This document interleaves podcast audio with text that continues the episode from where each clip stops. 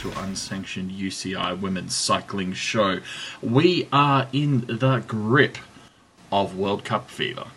And I am here with my dear friend Sarah. My name is Dan. Thank you for joining us, Sarah. Trofeo Alfredo Binda. Binda, I love this race. I love this race, Daniel. I love this race too, not least because it sounds like a really, really, really awesome creamy pasta dish. You know, Alfredo Binda was an Italian uh, cycling superstar from the mid 1920s to the mid 1930s who was the first man to win multiple editions of the Giro d'Italia. Um, and oddly enough, won very, very, very few women's professional bike races. Yes, but it's this race is I oh I'm not going to tell you how old it is in relation to me because that's embarrassing. No, sorry. People might be able to do maths. Oh, God. I mean, this race is 20 years older than me, as it's been. it's got a long history, people. It's an amazing race. It's very, very interesting. Um, it's a long history. It was dominated by the Italians for years and years, but in the past seven years, there's only been three riders who've won it, and that's been Nicole Cooke, Emma Pooley, who's won it twice in the last seven years, and Marianne Vos, who's won it three times. And if she wins another time, will be the first rider ever to win four editions of the race. Amazing. And not out of the realms of possibility at all. No, but I mean that makes it sound like it's a very that, that might make it sound like it's not you know that it's a very predictable race and it's absolutely not. They start out on this really big loop up through Varese and oh my god damn the scenery is gorgeous. Generally it rains in Italy all the time at this uh, this time of year so you know you, you tend to see more of the driving rain than the beautiful lakes and things like that. But they ride one giant one giant big loop and then they hit small loops with a killer hill and a killer descent in it, and then it has an uphill finish line. Amazing. And basically, every time they go round the small lap, more and more riders drop off the back. If you finish again, like all the World Cups, if you finish this one, you deserve a prize because it's super hard. It's super attritional. I know I keep saying that, but oh my god, it is. Everyone attacks on this hill every single lap, and then it just goes, and it can be won by a solo breakaway, Emma Pooley, in her trademark suicide attack. Yay, Emma! And not racing, well, not riding this year, but still, yay, Emma! Or it can be won by a little group. It can be, you know, there's all sorts of ways it can go, and yeah, I love this race. Well, in that case, who do you think is going to uh, be in the decisive uh, selection, or uh, the crazy solo breakaway, or win the kick at the finish? I find it hard to look past Marianne um, because it's Marianne. She Mhm. is she is a goddess. But I think riders, the type of riders who will do well here, um, people like Martine Bras will has is it's she's very good. She's good. She'll be in. She's she was has previously been in a lot of the moves. Um, I'm not sure how her season's going this year, but um, Trixi Worrack, Yep. I think, will up there. Um, Annemiek van Vleuten. Um, you also always have to look out for the Italians in this race. It's a race on Italian soil. They extra especially want to win. Um, last year, Tatiana Guderzo came second and Noemi Cantele came sixth. So, you know, watch out for them. And, of course, Emma Johansson. Now, Yes. do you remember last week when we left, dear listener, Emma Johansson had got, I think it was five bronze third places in a row. Yes, yes, indeed. And I speculated at that point that perhaps her frustration at uh, at that many third placings may have overwhelmed any uh, any joy that she felt at you know having performed so consistently across so many different kinds of races. Yes, and she had a blog. She had a blog on her website about this. Um, and in that blog, she's got this quote I'm a bit tired of all these third places. Since the 2008 Olympics, my nickname in Sweden has been Silver Emma, which is not so good. But turn into Bronze Emma, just forget it. So I hope I can go back to Cholet and, co- and copy my last ride and victory there. and on Sunday, she did just that. She went to the first round of the Coupe de France, the Cholet Pays de Loire, and won the race. So she's on form, and you're predicting her as a hot favourite for Sunday.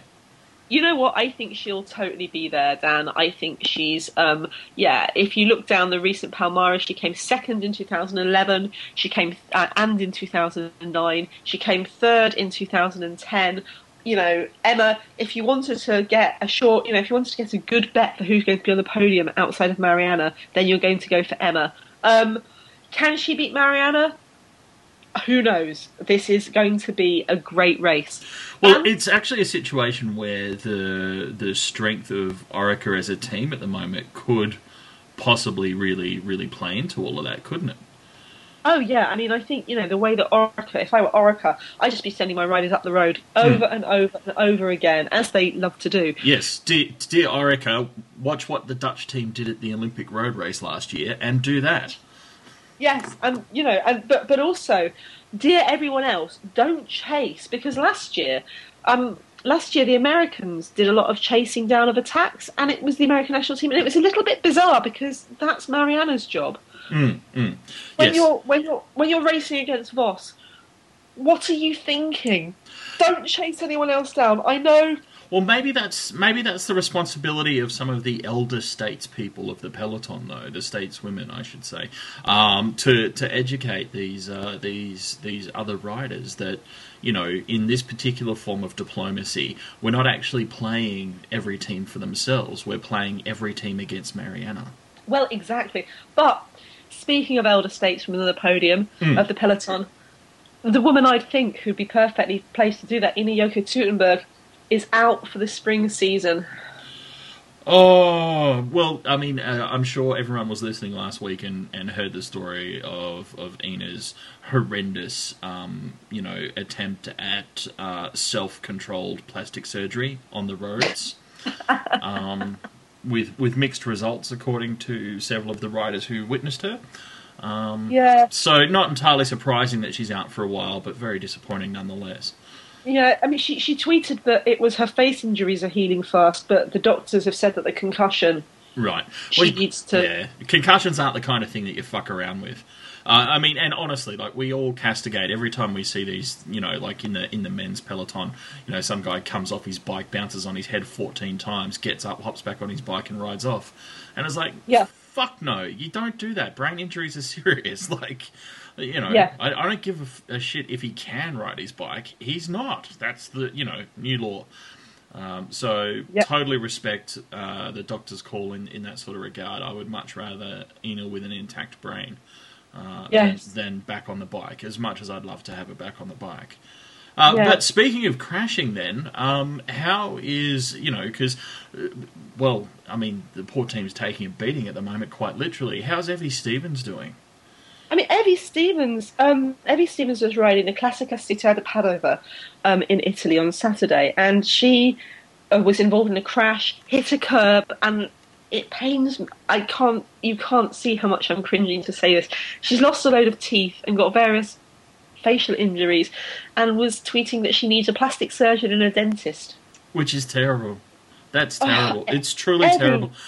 At the same time, though, uh, Sarah, you know, I'm willing to be the the kind of assholish guy for once. Um, I know that normally that's your role on this podcast, but I'm I'm willing to go out there on on a limb and say there is part of me that is like, I really want to see a photo of Evie smiling with gappy teeth. I kind of really do.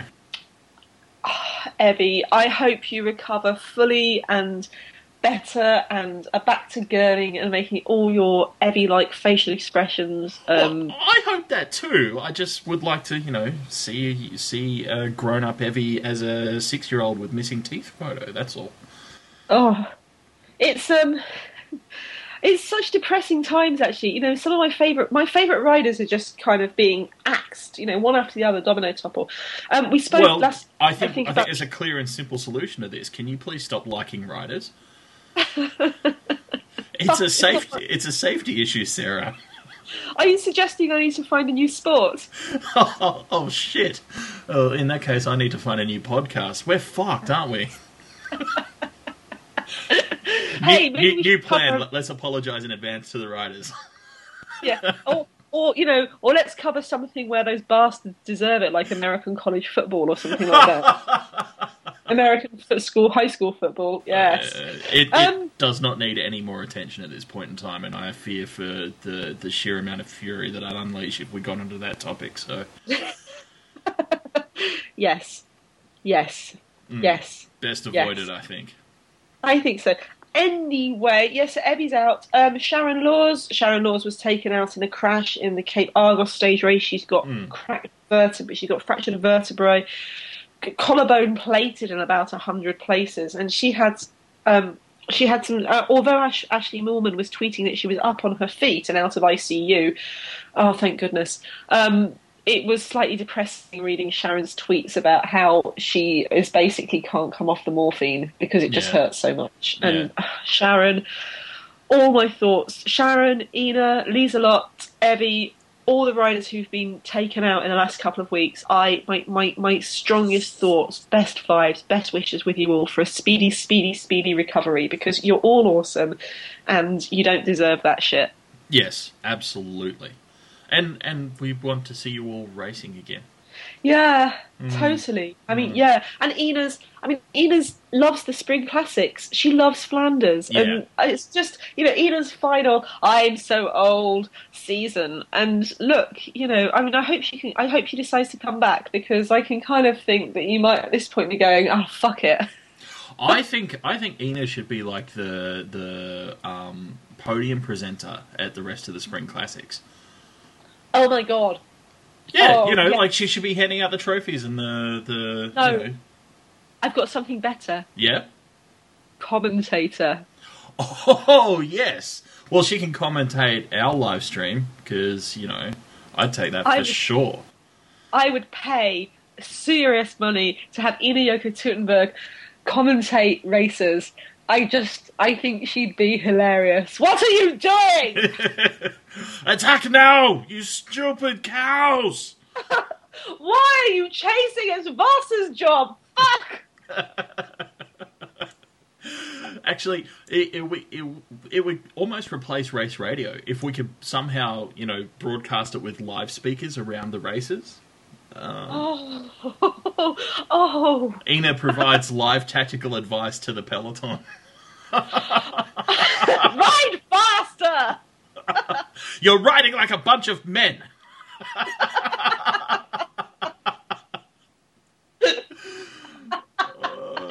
Oh, I love. I honestly, I think, I think everything should be commentated by Ina. If I had my way, um, dear Kristy Scrymgeour, um, I'm sure you could have, know, uh, if you wanted to make a lot of publicity for the team, just anything with Ina. She's just awesome. Uh, Sarah's not at all biased, not even a little bit. So you know, cool. Well, you know, I have an equal opportunities love for every single rider in the peloton. Um, someone was asking me if there are any riders I don't like, and I think I got up to four. Oh, uh, see, I'm now crippled because I kind of want you to name names, but I'm pretty sure if I ask you to, we're going to get into some dangerous legal territory. So Well, it's more. I'll, I'm I'll wait for after we finish recording. Actually, five if I include Vania Rossi, but yes, most of them do just have the word doping might come into my um like my dislikes. But yes, um, Mm. so yeah, so, So, Binda. moving right along. So Binda is there's um so if you want to watch a ridiculous race, um there is a highlights program on Rai Sport Two on which is streamed on the internet uh, on Sa- on Sunday the twenty fourth of March, and the live and the and the program goes out between six fifteen and seven fifteen in the evening uh, European time. Now. Yes. This is one of those local only streams, but if any, if you have ways around that, that's I totally recommend it. And if any of the internet pirates are listening, I'd never encourage you to go near that at all. No, no, no, not at all. You do a terrible job. it um, is is illegal and completely moral. I mean, immoral. I mean, you know what I mean. Um, and not something that we endorse in any way whatsoever. Nor do we ever take advantage of it, No, except except for the times when we do, but we don't. so You know what? I think they're kind of more the um, flashy Errol Flynn type pirates than the Somalian pirates. Oh, I would so totally be an Errol Flynn pirate if that was a choice. Is that a choice?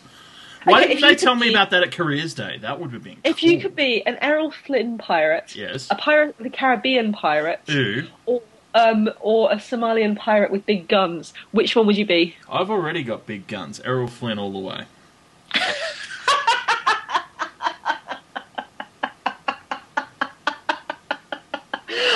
Oh God, I didn't. Oh, I shouldn't. Walked straight into that, one. didn't you? I- Straight in. Straight but I actually, I've only recently known what guns mean in that context. So you know, it's uh, yeah, Okay, fair enough. muscles on his arms, ladies. Oh, Or did you mean actual guns? I was I was nodding. Um, no, I live in Australia, dear. We don't do guns. Moving right on. so yeah, so um, yeah, so Binda. No, Oh, seriously, the other- seriously. The last the last scandal we had in the clock tower was when a couple had sex in one of the clock towers in the heart of Sydney City last year. I don't know how that relates to guns, but You know, the the lone sniper from the clock tower. See, all you need to do is send up a willing a willing partner, and uh, problem solved. okay. Uh, moving on. Uh, Oh, thank you, you- thank you for not it- making that awkward. I love it when you make me speechless with, yeah, speechlessness. it doesn't happen very often in my life, but but but quite a lot happens when I'm talking to you. Uh, it's one of my skills. Oh, so yeah, so right. Oh, the other thing is is that is that Binda is going to be the first race World Cup of the year where um, there's going to be a lot a, a, hi- a little small highlights clip show of it put onto the UCI website within hours of the race finishing. So watch out for that. Yeah, I'll I've heard to that, story before. You know, we'll see. I mean, wasn't uh, wasn't there uh, a recent case of you know World Cups going to be shown live? Oh, I, I, I, I, I firmly believe this one's true. All right, you well, you believe I'll be the skeptic. I'm Scully, you're Mulder. Let's go. I never watched that show either. Oh my god, Dan thinks I'm you are such failing at pop culture cult. in a big way, like in the biggest way. you fail pop culture, Sarah. This is terrible. I, I cannot emphasize enough how how much of a tragedy this is. I don't even know which one is the girl out of Mulder and Scully. Oh, for fuck's sake! I just. Well, I guess, yeah, fair enough. Turnabout is fair play. You rendered me speechless. So, wow. Holy uh, shit. Shall we get back to the weekend's racing? Because we've mentioned things in passing. Okay. So, uh, the Cholet Pays de Loire was Sunday, and that was the first round of the Coupe de France, which is a season long series of day races, French day races, generally dominated by French riders, or, you know, for obvious reasons, but this year won by Emma Johansson. Oh, right, yeah, of course. She's not French. My mistake. And. I, there's so much interesting things came out of this race. So, as far as I can tell from the race reports, um, Audrey Cordon from Vienne Futuroscope and Emma were really super into attacking, and Team TIBCO as well did a lot of work, but not necessarily the kind of work some people appreciated, because um, in the race report on the Orica AIS re- website, Emma. I don't think Emma and Shelley Old are best friends. Why would you say that? I, I'm just having a vibe that perhaps perhaps they don't invite each other to their birthday parties, and you know, and That's th- they're not. I, I don't. Yeah, that's um, sad. that's sad. there's been. It, it's. I mean, I love. I mean, cycling. It's one of those things where, in the last couple of race reports from from races, there's been a little bit of a mention of um, Shelley Old being in breaks and, um, you know, wanting it to come to a sprint finish so she can sprint past everyone and win. Yeah. Well, I don't think that's an unreasonable desire for a sprinter. That's Exactly. just my opinion, Exact- but you know. Exactly, and actually, you know, why work and burn all your matches when you can, you know, when when when you, when you don't have to? Yeah. And I mean, in- it's kind of the fault of the break for bringing a sprinter with them, really, isn't it? It's yeah, you know. and in the Dren- hey guys, who's going to be in the break today? I'll pick you and you and you, and yes, we definitely needed a sprinter, so you come along too. Nah, no, that's not No. how I pick my breaks. That's that's all I'm saying. Exactly. What you want in the break is you and you and you and you, and I can write you all shit hot, shit hot rouleurs who'll get me to the end, and then I can Yeah. race past you all. Yeah, That's why I and, think and out of this group, I'm the sprinter, so fuck you all. That's how you pick a breakaway, kids. Exactly, but you know, I but you know what I think is so interesting is getting to see some of this playing out. I mean, I am sure, you know, I'm looking at the Orica reports, and you know, and um, and actually in Drentse Acht, I think Shelley, it's either Drentse Acht or Le Samyn. Shelley had crashed about four times, so it was amazing she could ride with a brake. You know, so it's not necessarily. I don't think it's necessarily 100 percent um, necessarily not wanting to work. But yeah, um, all I can say is I love me cycling polemica. I love me cycling feuds and arguments and gossip and things like that because I am a small-minded person. Doesn't But, it though? yes, like yeah. even the word polemica sounds like some kind of small, summery, citrusy fruit that's just a little bit tart, but oh so delicious. exactly. And can I have a polemica cocktail, please? And Yes. then I'll have a, a polemica oh, tart. oh, we've got to make a polemica cocktail. I think it has Pimm's in it, just from the top of my head. Um, oh, holy shit! And ginger. We're making a polemica cocktail. Oh, Oh, fuck ginger! Can yeah. I have ginger and lime in it, Dan? Can Yes. I have ginger and lime and Yes. raspberry? Yes, yes, yes. Oh, and then maybe a sprig of fresh mint on the top, tall glass with ice. Genius! Oh, I mean, that fuck. sound. You're going to have to make sure that's not just a Kentucky Derby. But yes, Dan, by next week, can you have designed me a polemica cocktail, please? Uh, by next week, I'll be sitting here with a jug of polemica cocktail, getting fucked up while you anchor the cast again. And another thing. And another thing, I don't understand why these races aren't on the TV. yeah.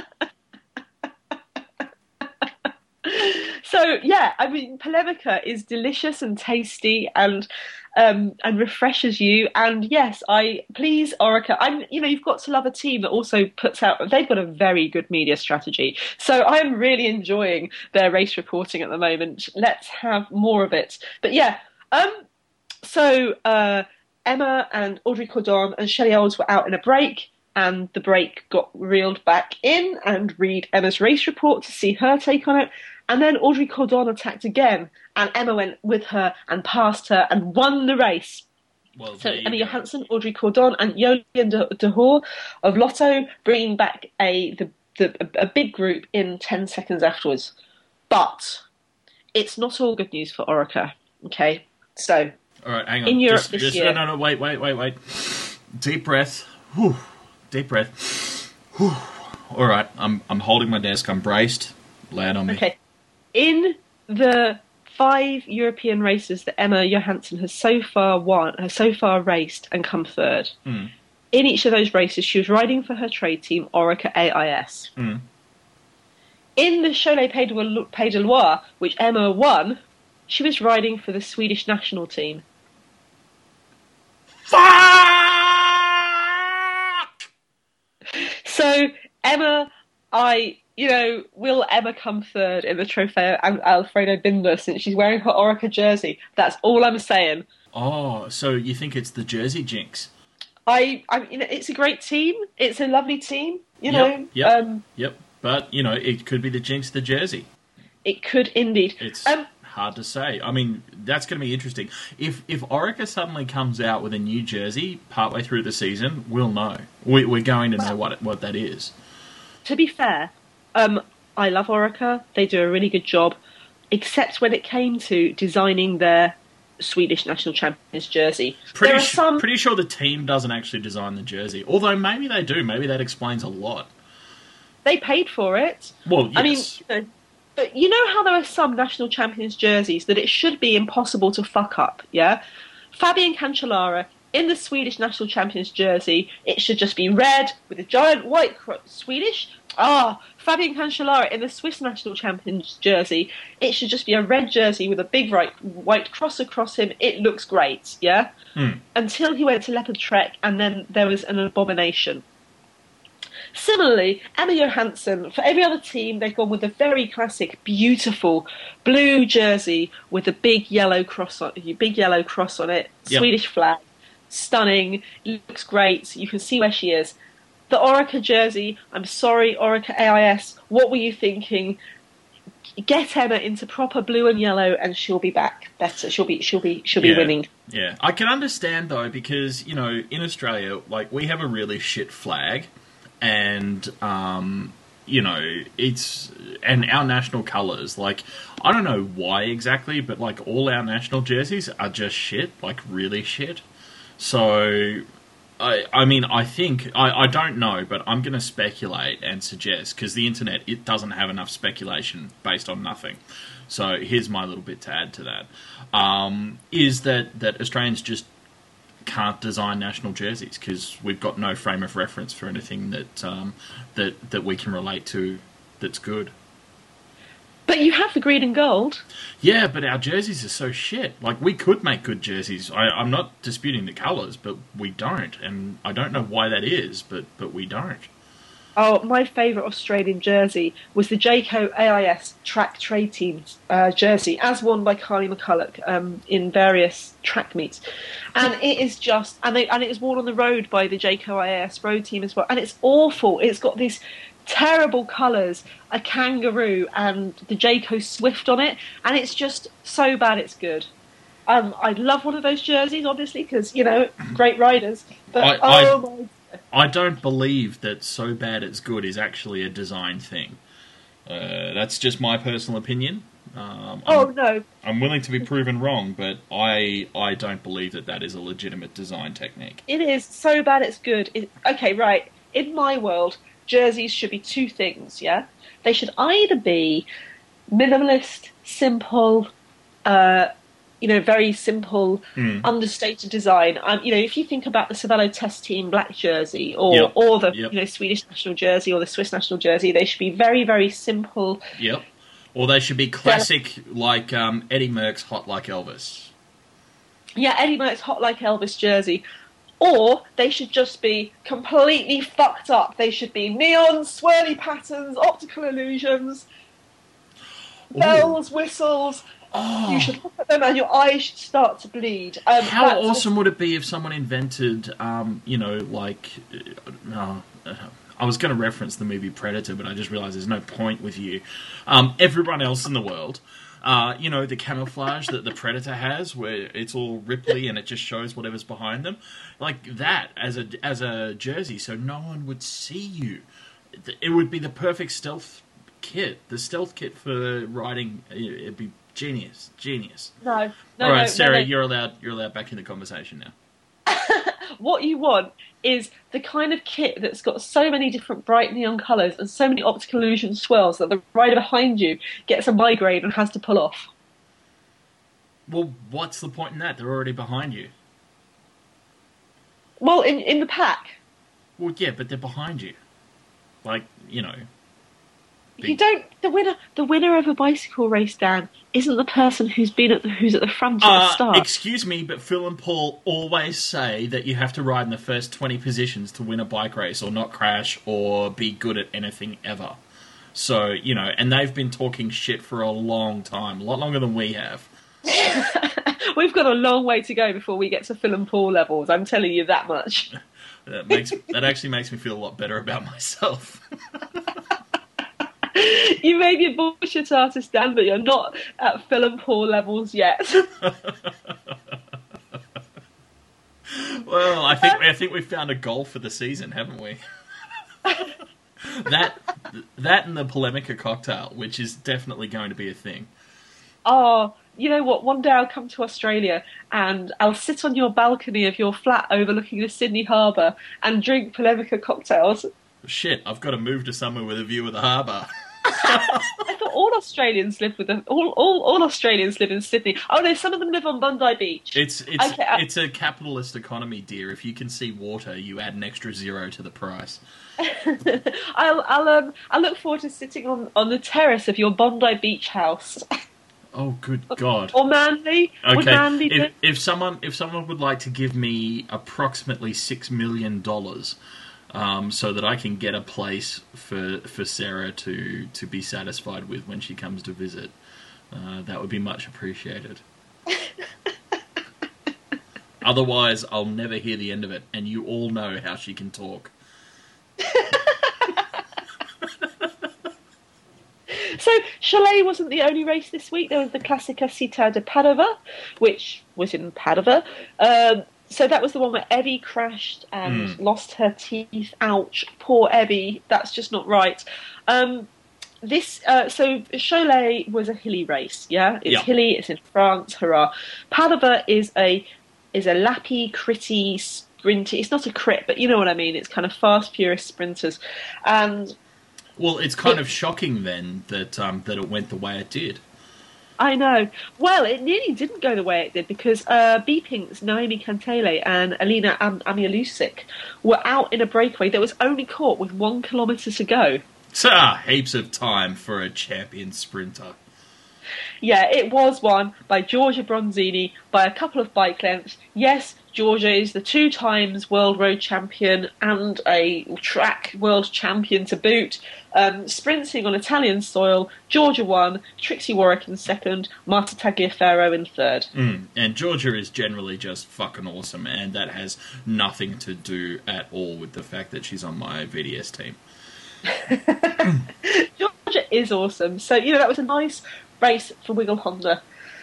Um, yeah, what else happened this week? Ah, losing racers. Did Yeah, we talk, that was did we talk shit. about losing Rabo Stir last week? We did, we did mention that, yes, and um, you know, I suggested that it was a great opportunity for some other Dutch bank to step in and, and make a name for themselves, which is still Yeah. true. Um, I think this week, uh, well, there are there are two things, but I was going to touch off with uh, the the race loss that was so unsurprising that it almost doesn't count as a loss because nobody actually expected it to be on.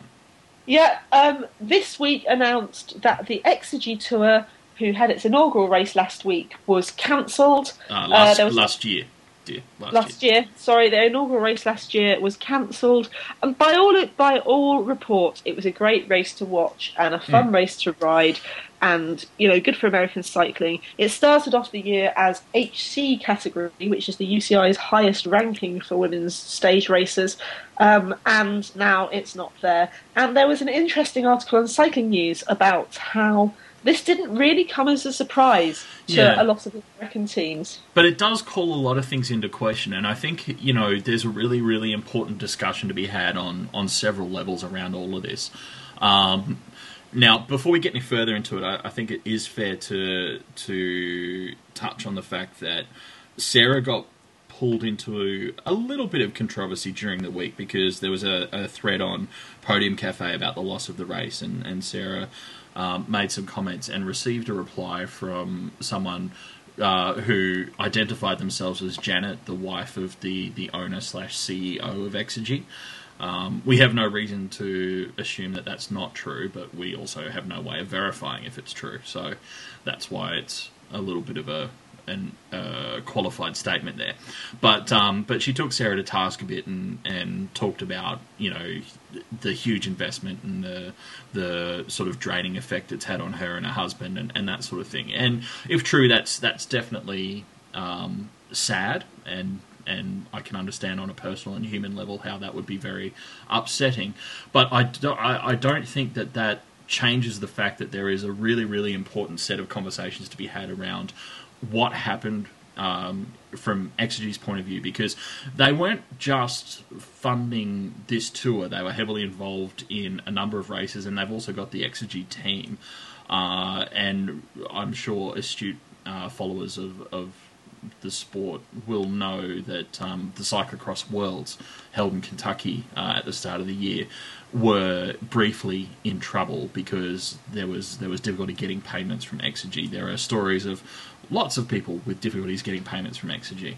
Uh, so one of the key questions for Exergy or the management of Exergy is, you know, what went wrong in terms of clearly overcommitting the business to what they could afford, um, and and payment schedules and things like that, and and that sort of thing. And it's not so much I say that it's not so much in blaming or, or pointing the finger at someone. It's in trying to understand what actually happened so that we can look at setting up systems and processes that you know significantly minimize at the very least the risk of that happening again and that's the the second conversation that I'd really like to see about this because as you just mentioned Sarah the the UCI had the race categorized as HC and it is worrisome to me that a new race I, I really really don't like this idea of new races just because they're in you know different parts of the world or or whatever immediately being categorized as top races.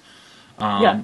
Unless there is a more stringent framework in place to to actually guarantee that the race will be around um, will be somewhat sustainable. I mean, I know uh, I'm not unrealistic about you know commercial realities and things change and, and financing falls through and stuff like that, and it does happen. But you know, I, I think collectively it can be done better. And I think there are multiple levels of responsibility that, that need to, you know, really be considered. Um, and, and part of that is in setting up a, a clear framework and a path to building a top level, a 1.1 or, a, or an HC race where, um, you know, the UCI lays out the path and, and says, you know, at best, it's going to take you three years, three consecutive years to achieve an HC level race because we won't consider you for that level until you've existed that long, or something like that, you know, and and so on and so forth.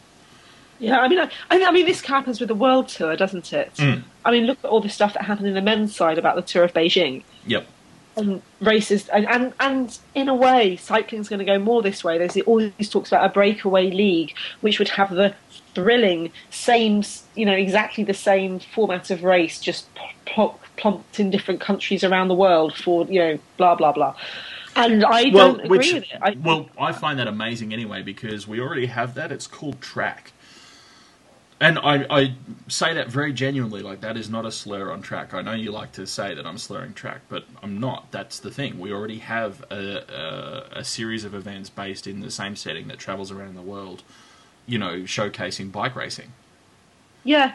I mean, yeah, I mean, it's and, and track is, you know, every track is incredibly different. Hmm. So mm. when they, you know, you, you can't take times, for example, as an, as necessarily as an indicator of how good the racing was. Yep. When they had the track world championships in um, in the in the Netherlands in Apeldoorn uh, last year, that's that's a very different track to um, to to, man, to you know one of the top range tracks like Beijing or London, which yep. are much faster. Yep. The tracks are different; they're differently designed. Some of them have longer longer yep. straights, and some of them have longer corners. But yeah, I mean, I mean, yeah, you're right. I just, I don't, I don't think. I mean, uh, the races I think have been really, really clever about this. The races like Energiewacht Tour and the GP Elsy Jacobs, where they both started out um, as day racers. Mm and then they added on a couple more races, and then they become a tour. And then they've both become they are sustainable. They have really strong backing. They have yeah. really innovative approaches to fundraising, and that's what you do. But I mean, one of the things that surprised me about the comment made by this person, Janet, was she said that the cost of the race was two point two million dollars, mm, mm, which is pretty astounding for, well, you know, a sport that is pretty much impoverished really. Yeah, and, and, and she also said that the race organizer had over uh, uh race organizer medalist had overshot by 1.2 million dollars on the budget, mm, and. And this is interesting because the reason that in, in Exergy's public statement, they said that the reason they couldn't run the tour this year was because no other sponsors would step in. But if you are being asked to provide $1.2 million for one race, and you knew that $1.2 million could buy you marquee name recognition on a whole range of women's races in the states. I can see why. I can see why they find it hard. If you know, if, if that's yeah. why it didn't happen, I but can see why they find it difficult. I think this is also part of why um, the the whole idea of a, a UCI led um, framework for race establishment and growth is really important. And I, Yeah. I, I just flag this by noting I, I am aware that I'm heading into the territory of speculation now, but I can see how it would be very easy, and, and I'm assuming a little bit that in the US in particular, um, culturally, sometimes seems to me as a country where it's easier to sell the grand vision. You know, so we're Yeah. going to build the biggest and best women's race, the the you know a multi-day stage race that's really going to showcase the sport. It's going to be the best thing ever, and and that's the that's the grand vision, and that's what you sell, and that's sexy, and and it does sell, and it gets people on board, and it gets people excited, and you have a great time. But the truth is, you're not actually ready to to sustain that because you haven't built into it steadily. And I would guess, it really is just a guess, but I would guess that something like that has been a factor. Whereas, you know, taking a more staid and, and measured approach isn't as sexy. And in, in a lot of ways may even actually be harder because, you know, you're, you're talking about, or I'm talking about, you know, doing things like requiring um, a, a key sponsor that can cover half the, the budget for three years or something as a as a fundamental requirement to being ranked, or or something like that for the race. You know, like something that says, "Hey, we're going to be around for multiple years, and we've got enough guaranteed in place, and we've got enough time that we can actually do this." For X number of years and establish it as a thing and build it and, and that sort of thing. And stuff like and it was, you're absolutely right. It was a great race to watch. I had the best time. The tour tracker for the Exergy Tour was fucking brilliant. Um, you know, and I just loved it. I could I could log in and watch the races. Um, for me, the timing was perfect because I, you know, it'd be early morning. Um, yeah, it was it was just great. But maybe maybe it was just all all put together. It was just a bit too much to pull off on a regular basis, starting from scratch. You know, it's sort of like sort of like taking off in Top Gear. Um, you know, it, it just it can be done, but it's really fucking hard, and it's probably easier to drop down a few gears, start off a little slower, and build up your speed as you go. Yeah. Hmm. Sad, Yeah. not Sad, surprising. No, sad. not a but, surprise. But I do go back to my point, um, and and one of the things is that, that this this lady Janet did offer um, or did mention the possibility of doing an interview, and I, I really hope that. That that does happen because I, you know, making the best of a bad situation. I, I really do believe that there's a lot that we, the cycling community in general, can learn from hearing that side of the story, hearing from the the race organisers, hearing from well, hearing from someone anonymously at the UCI so that we can actually get a useful comment, um, and and actually piecing together what what didn't work and then problem solving collectively what we need to do to make it work. Because you know it, it's clear we talk about this almost every week and it's actually quite fucking heartbreaking that almost every week we have another race that we get to talk about not being there anymore. And Yeah. obviously the sport can't survive if we if we don't have races and Yeah. the, the the churn of races is probably the single most damaging thing because it doesn't provide consistency for teams it doesn't allow them to plan it doesn't allow them to in turn say to their sponsors we're going to be at all of these races you know you can take a list of 15 races and throw darts and, and hit three of them that are, are quite likely to not be there before Yeah. the end of the season, and that's fucking brutal. And uh, in my opinion, is probably one of the single most important things that the UCI really should be working on, rather than just blithely launching races anywhere around the world. Get some fucking stability into the calendar, please. Thank you very much. Yeah. Um, and it leaves the USA with no UCI ranked women's races at all, and none in North America actually, since we lost our Canadian races a couple of years. So that's no on a whole, you know, a whole continent of North America. I mean, Uh, what- you know, one of the richest, one of the richest, one of the most developed continents in the world, and, and no one, race, no one- races. and and one of the more successful continents too in in professional women's road cycling. Like Yeah. you know, they they really do perform, and so it is genuinely tragic. And you know, I've seen people suggest that um, the the ATOC, the Tour of California, should pick up the slack and and um, put on something uh, for the women beyond their showcase time trial. And you know, Do I, not. Oh, don't get me started. Sorry, carry on. Okay, so um, so Sarah has feelings about that, all the feelings apparently. Um, but but the point is the point is though that it's very clear that um, in the fan base there's a real longing for you know uh, uh, a women's showcase event in the US, and that's something that I fully support. And I mean, hell, look at the cyclocross worlds. I, I mean, and and look at the races that are put on in the US. They know how to put on races. They put on great races. Ask Helen Wyman; she'll tell you cross races in the US are the best. yeah, Um, and, and, and the women's and the women's stage races out there. You know, I think Hmm. about you know, right, races like Redlands and all those amazing American stage races that are just so much fun, Yep, yep. so much fun, and so just you know, there's there's clearly there's clearly um, you know a base there. What we collectively, and, and I'm not pointing the finger at anyone in particular, but what we as as fans and supporters and and people involved with women's cycling need to do is nut this one out. We've got to work out how it is that we put on, uh, how we build, not put on. Actually, yeah, fuck, language is important. Not put on how we build a serious, sustainable, lasting women's race in the US. yeah, um, women's UCI level race. I Yeah, should yeah. say. I But but, but but that said, I mean, in the same approach that uh, I'm referencing the Wymans uh, a lot. How shocking! Um, but in the, in the same way that Steph talks about slowly building his team into the the team that they want it to be. Um, you know, the same approach for a race is a, a completely valid and very responsible approach. You know, it doesn't have to be a UCI race to start with. You know, the the, the key thing is where it's going to end up, not where it starts. And so, Yeah. you know, I think that's a really important lesson is that what you your, starting point is never your finishing point ever. And it's one of the things that, that this lady janet said in her comment is that there was a steep learning curve for them in the first year putting the race on. They learnt a lot and they made mistakes. Now i accept that. You know i i think the degree of mistakes and the nature of certain aspects of those mistakes are are more egregious than others. But you know, I can accept that. The thing is that when you try to implement your grand, complete overall vision, and you're not able to to sustain that, then I think you've made a fundamental stake, mistake as your starting point.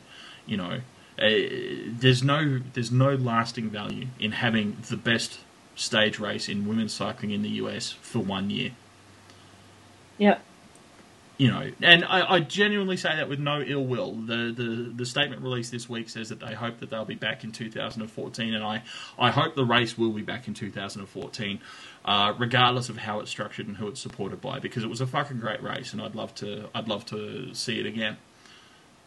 yeah. Uh, the other interesting thing about this, Dan, is that the UCI implemented this new category HC for state women's stage races. Yeah, does anyone know what the fuck HC is? I mean, Um, Ort, Ort, Ort category. oh yeah, no, I know that, but I mean in terms of like, what what is it that makes a race HC? What's why is HC Well- suddenly? Well, basically, they've now got one left. Yep. There's only one race left that's HC category, and that's the Giro Toscana. Oh, okay. I thought you were going to say it was the UCI headquarters um, office car park crit.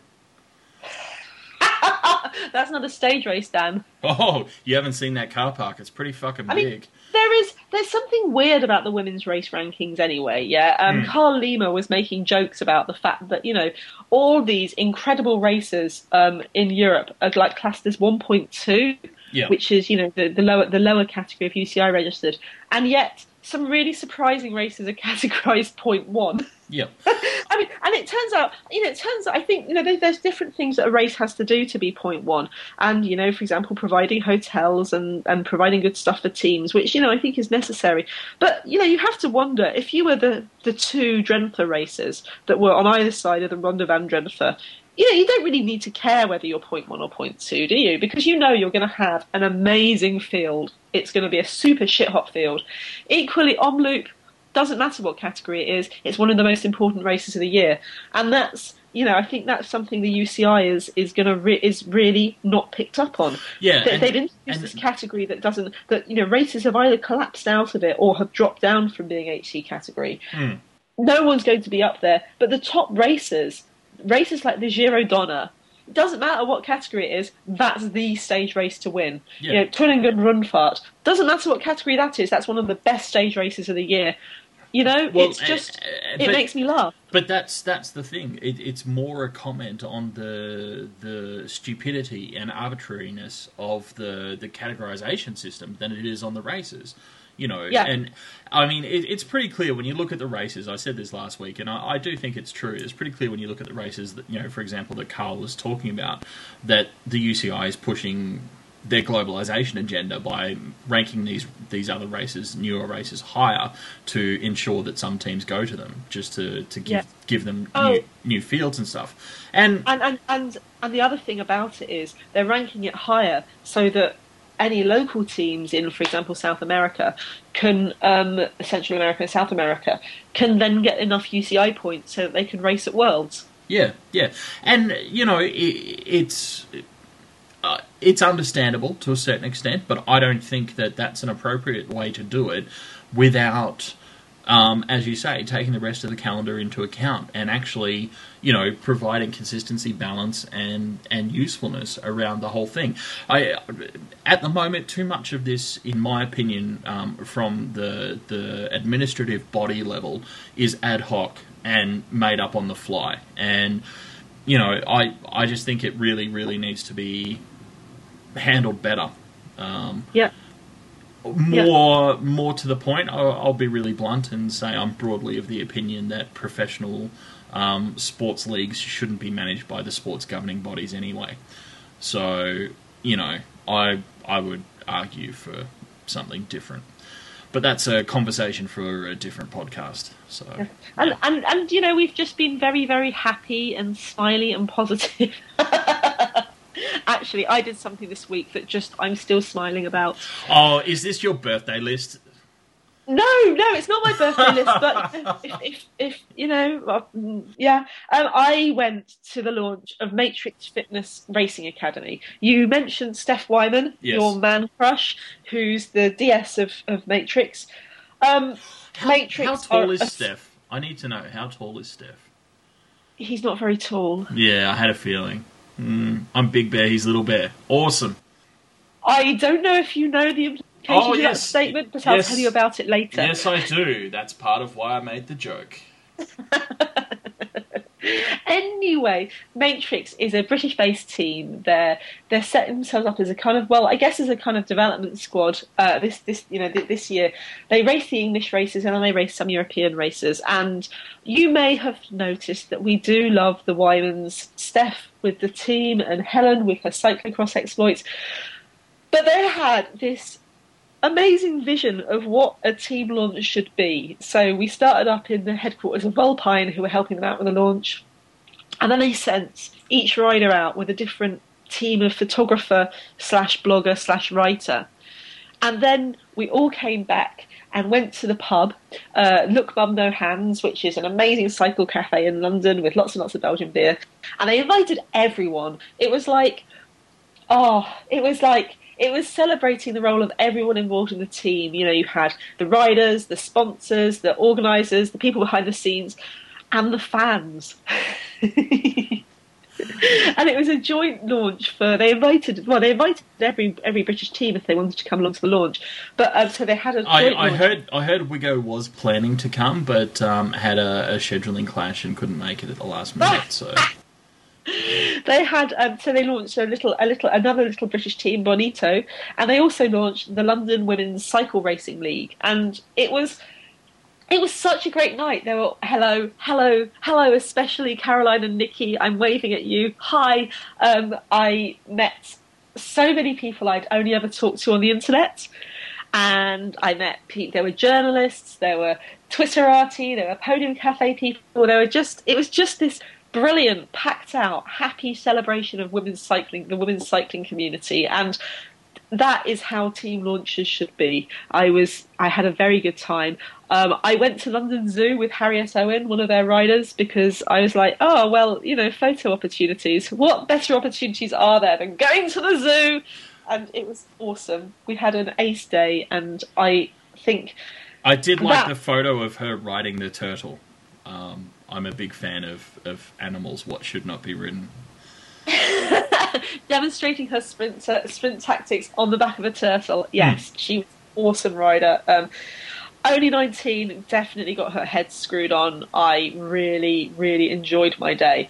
But yeah, but very interesting because it kind of involved the whole women's cycling community, and I, I really like that. I really like this thing of, of recognising. You know, sometimes you read blogs from male cyclists, and there was a big space them last year where, you know, and David Brailsford was having a go on um, in interviews this week about the role that Twitter's played on cycling journalism Yeah. and how he feels that cycling journalism is unfairly led by people demanding that they that did make me laugh. It made me laugh so hard. That Dave they were Brailsford. demanding journalists ask the questions that they were interested in hearing about. I know, and that and that journalists were following the lead of people on Twitter, insisting that they ask hard questions. like in the history of everything, has anyone ever before actually gone public to complain?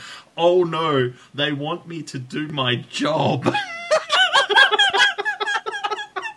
And if it wasn't for Twitter, those journalists would just carry on asking the bland, boring, stupid they questions. just they just talk about how awesome and nice we were, and and and marginal gains, and and Yeah. all that shit. I mean, What I want to know are where are these journalists who can be persuaded on Twitter to ask the difficult questions? Because I want to ask Dave Brailsford, performance director of British Cycling, what the fuck you're doing about women's cycling. so, if anyone's listening who knows of or is a journalist who can be persuaded to ask difficult questions on Twitter, let me know. I I've got some too. Sarah's got a list she prepared earlier. But oh no, journalists asking hard questions. I mean, it's not it's not as though, for example, there's been a really big issue with um, cycling journalists being hamstrung, bullied, threatened, and sued by Lance Armstrong, for example, for daring to ask, ask difficult questions. You know, I think we should go back to those days, quite frankly. yes, it was much better when everyone kept their mouths shut and didn't ask questions at all. I know. So, It was, yeah, it was clearly the purest, the purest part of cycling's storied history. So, Yes. Mm. Um, the other thing I saw this week, Dan, which has been around for ages, I'm late to the party, I know, was this great website run by Accidento Bizarro on Twitter. Called, her website's called Revs Per Minute. Uh, have you, colle- have you, dear listener, ever found yourself uh, twitching in your sleep? Yeah, have you, dear listener, ever found yourself waking up and having a really fucked up dream about the time when Fabian Cancellara told you off because you were riding wrong on the Alpe d'Huez? or, I mean, you know, I, I think of some people we know, Dan, who've had some slightly different kind of dreams about cyclists. Well, see, I I think daydreams and directed fantasies are different to actual dreams, but but it's not my website, so I don't get to make the rules. So Yes. yeah. So this website, Revs Per Minute, is a website. It the sub the sub the subtitle is "I Dream of Jensie." it collects dreams that people have had about pro cyclists, and also dreams that pro cyclists have admitted to on Twitter. So, if you ever go to bed having eaten too much cheese, um, or slightly overexcited about Paris Roubaix, and find your or, or the Trofeo Al- Alfredo Binda, for example, and find yourself dreaming about cyclists, submit your dream because it's awesome. Uh, dream big, people. Dream big. Um, so Sarah, when are we going to get your your dreams about Pat McQuaid on there? Well, you said it was you said it was for um, Oh right, yes, not not for directed fantasy. Sorry, my Exactly. mistake. Yeah, yeah. Yeah. So yeah, so it's been a it's been a fun week. We've got the World Cup on on Sunday. Yes, yes, we do, and we're leading into you know like the the really big glut of of spring classics, which is awesome. So very Oh. excited, Yeah, and um, keep an eye on our, on, on our site, people, because if you remember last year's unofficial, unsanctioned social media jersey that Dan and I ran, ran which uh, which basically raised money and gave a jersey to the riders that well, eleven riders in the end that got prizes for for the best social media we could see. Um, we're going to launch that very very soon. Um, so if you see any blogs, videos. Uh, uh, podcasts, uh, tweets, stories on make you Twitter. If you find a photo of Evie with gap teeth, uh, then you know make a note of that shit. Yeah, make a note of anything by pro women's, uh, by professional women's cyclists. Keep a note of it um, and nominate and submit it to us once the once we open the competition. But yeah, we're very excited. We loved the response last year was completely overwhelming, and we're very very happy to be starting this again. Um, yeah, look Yeah. What, what what's else on our website? We're very excited. Um, our plans this year are a little bit more ambitious thanks to the overwhelming response we got last year, which is awesome. Um, and as always, you know, even though the plans are a little more ambitious, the goal is to give as much as possible straight to, to women cyclists. So, you know, um, be prepared. Start saving your pennies now. And um, and get get ready to, to deal out the most exciting, coolest, uh, unofficial, unsanctioned UCI Women's Cycling Prize ever. Ever. Ever. So um, hopefully we'll have that up by next week's podcast. Indeed, says, indeed. Dan meaningfully. Yes, um, with a subtle clue that he, being a man, could not get. So, you know. and then, on that cheerful note, we bid you adieu. Goodbye, dear have listener. look. Goodbye. Have a lovely week. May you dream of cycling every night. Mm, really dirty, sexy dreams. Or normal, you know, muddy dreams. Or dogs chasing parked cars. Whatever. It's all right. Dirty dreams or dirty dreams, whichever one suits you best. Indeed. All right, bye. Bye bye. Big bear and little bear.